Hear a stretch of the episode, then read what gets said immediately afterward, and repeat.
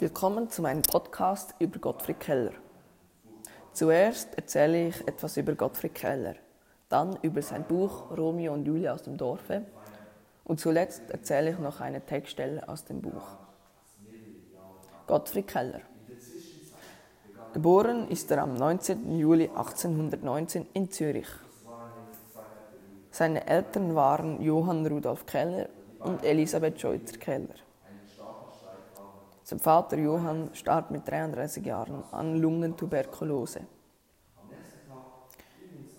Gottfrieds Schulzeit begann 1825. Doch er wurde schnell wieder aus der Schule ausgeschlossen, denn er hatte viel Scheiß gemacht. Danach begann er eine Lehre als Landschaftsmaler. Er verbrachte zwei Studienjahre in München. Dort entdeckte man sein dichterisches Talent. Doch München war sehr teuer. Deswegen ging er zurück in die Schweiz. 1861 änderte er seine erste Berufung zum ersten Staatsschreiber des Kantons Zürich. Kellers politisches Amt nahm ihn zehn Jahre lang voll in Anspruch. Gestorben ist er am 15. Juli 1890. Das Buch Julia und Romeo aus dem Dorfe. Geschrieben wurde es von Gottfried Keller. Er hat das Original von Shakespeare abgeändert. Die erste Ausgabe des Buches war 1856 in Braunschweig. Die Hauptpersonen im Buch sind Vrenchen und Sali.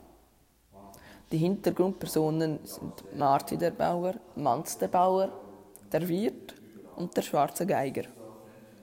Die Nebenpersonen sind die Bäuerin, Frau Manz und der Zigeuner. Die Geschichte. An einem Nachmittag arbeiteten zwei Bauern auf ihrem eigenen Acker. Doch es gab noch einen dritten und beide wollten ihn. So gab es einen Streit. Einige Jahre später wurde der Streit immer schlimmer. Die Kinder kamen sich immer näher und sie fingen an, sich zu lieben. Brinchen und Sari waren verliebt aber unglücklich. Denn die Eltern waren zerstritten. Sie mussten sich immer verstecken. Und auf einmal trafen sie den schwarzen Geiger. Er ist ein armer Bauer und sagte zu Frechen und Sali, sie sterben. Er sagte ihnen, dass er weiß, dass sie heimlich zusammen sind. Doch später sah Marti, dass Vrinchen und Sali zusammen sind. Er wollte Sali angreifen, aber Sali hat ihn niedergeschlagen. Danach kam er ins Irrenhaus. Vrenchen und Sali waren sich einig und sagten, so kann es nicht mehr weitergehen. Ein Vorschlag ist, dass sie sich das Leben nehmen. Doch zuerst wollten sie noch heiraten. Also gingen sie am letzten Tag zu einem Fest und feierten. Danach nahmen sie ein Boot und feierten alleine auf dem See weiter. Am nächsten Morgen fand man sie tot am Ufer. Nun lese ich die Seite 1 und 2 aus dem Buch vor. Ich nehme diese Seiten, weil ich den Anfang eines Buches immer am wichtigsten finde. Ohne den Anfang würde man gar nicht wissen, worum es im Buch geht. Wegen dem lese ich die Seite 1 und 2. Auch diese Geschichte zu erzählen, würde eine müßige Erfindung sein, wenn sie nicht auf einem wahren Vorfall beruhte.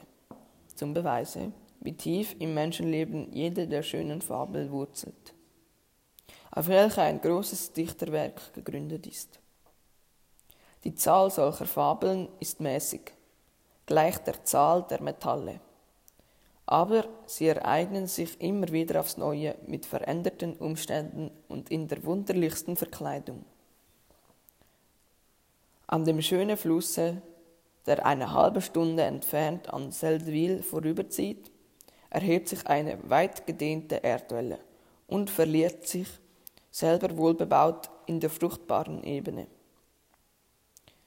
Fern an ihrem Fuße liegt ein Dorf, welches manche große Bauernhöfe enthält, und über die sanfte Anhöhe lagen vor Jahren drei prächtige lange Äcker, weit hingestreckt, gleich drei riesigen Bändern nebeneinander.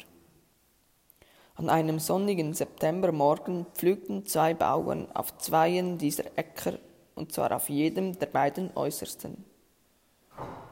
Der mittlere schien seit langen Jahren brach und Wüste zu liegen, denn er war mit Steinen und hohem Unkraut bedeckt, und eine Welt von geflügelten Tierchen summte ungestört über ihn. Die Bauern aber, welche zu beiden Seiten hinter ihnen Pfluge gingen, waren lange, knochige Männer von ungefähr 40 Jahren und verkündeten auf den ersten Blick den sicheren, gut besorgten Bauersmann. Sie trugen kurze Kniehosen von stark zwillig, an dem jede Falte ihrem unveränderlicher Lage hatte und wie in Stein gemeißelt aussah. Wenn sie auf ein Hindernis stoßen, den Pflug fester fassten, so zitterten die groben Hemdärmel von der leichten Erschütterung. Indessen die wohlrasierten Gesichter ruhig und aufmerksam, aber ein wenig blinzelnd in den Sonnenschein vor sich hinschauten. Die Furche bemaßen oder auch wohl zuweilen sich umsahen, wenn ein fernes Geräusch die Stille des Landes unterbrach. Langsam und mit einer gewissen natürlichen Zierlichkeit setzten sie einen Fuß um den anderen vorwärts, und keiner sprach ein Wort, außer wenn er etwa dem Knechte, der die vier staatlichen Pferde antrieb, eine Anweisung gab.